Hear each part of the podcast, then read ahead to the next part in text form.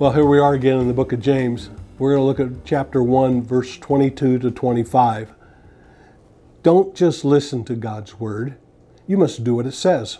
Otherwise, you're only fooling yourself. So, in other words, what he's saying is don't be foolish.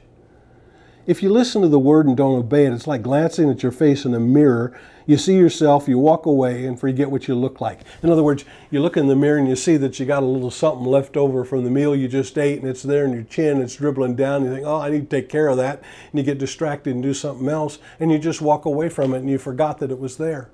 Somebody else will see it. But if you look carefully into the perfect law that sets you free, and if you do what it says and don't forget what you heard, God will bless you for doing it. So let me focus in on that 25th verse. First of all, be intentional. It says, You look carefully into the perfect law that sets you free. It's the law of love, a love for God, a love for people. So I have to look at that. I have to be intentional about what I'm looking at. And so the direction is if I want to understand what God wants me to do, I need to look intently. God, I'm looking here so that I can obey you and do what is right. And I need to have that come from you and not from anywhere else or any other source. So you look carefully into the perfect law that sets you free. In other words, I'm free to do what I know I need to do. And then it says you implement it you do what it says. Now, we're all guilty of times of knowing what is right and not doing it. We all come to a place sometimes where well, I know I should do this, but I want to do this.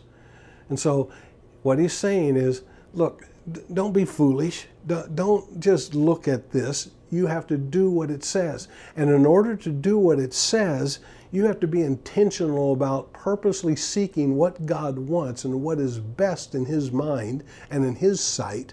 And then I need to do it. Knowing to do good and not doing it will create conflict and it's still sin. It's like telling one of your kids to pick up the room. Well, I know I need to do it, I just haven't done it yet. Well, what's the problem? What's the holdup? And so he says, Look, you be intentional. You look and know what you need to do. You you find it. You don't say, "Well, I don't want to know." No, you need to know. And then you do it. And then thirdly, he says, you make it indelible. Indelible in your heart. Don't forget what you've heard. So in other words, what I have to do is work at knowing what God wants. That requires an effort on my part. That means when I hear a message, I take some notes. I write it down. Why? Because anything you write down, you're more likely to remember. And so it's just a way of doing it. It means you repeat it. You hear it more than once. You hear it in more than one way. You keep doing it over and over again. Repetition helps you remember. That's why you study God's Word. That's why you look at God's Word. Well, I've read that before. Uh, yeah, you read it again because that's what God's Word is there for. I need to know what it says. I want to look at it. I want to know it. I want to put it into practice in my life.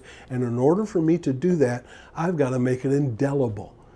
It's like taking a marker my wife will do this sometimes. She'll take a marker and write something on a tag and a piece of clothing or something with an indelible marker. In other words, it's going to get in the wash, it's going to get dirty, but that mark is not going away. I want it to be that way in my mind.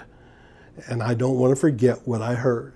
And when I do that, here's what James says then God will bless you for doing it. God will make sure that everything does work together for His good and for your good.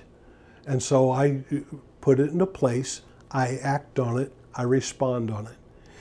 Jesus taught this in Matthew chapter 7. In verse 24, he tells a story that all of us are familiar with. He says, Anyone who listens to my teaching, and notice, and follows it, doesn't just hear it, but follows it, it's like a wise person who builds a house on a solid rock. Though the rains come in torrents and floodwaters rise and winds beat against the house, it won't collapse because it's on bedrock. But anyone who hears it and doesn't obey it is foolish. Like a person who builds a house on sand. When the rains and floods come and the winds beat against that house, it will collapse with a mighty crash. So, from James's day, Don't be foolish and don't just listen to God, what God says. Do it.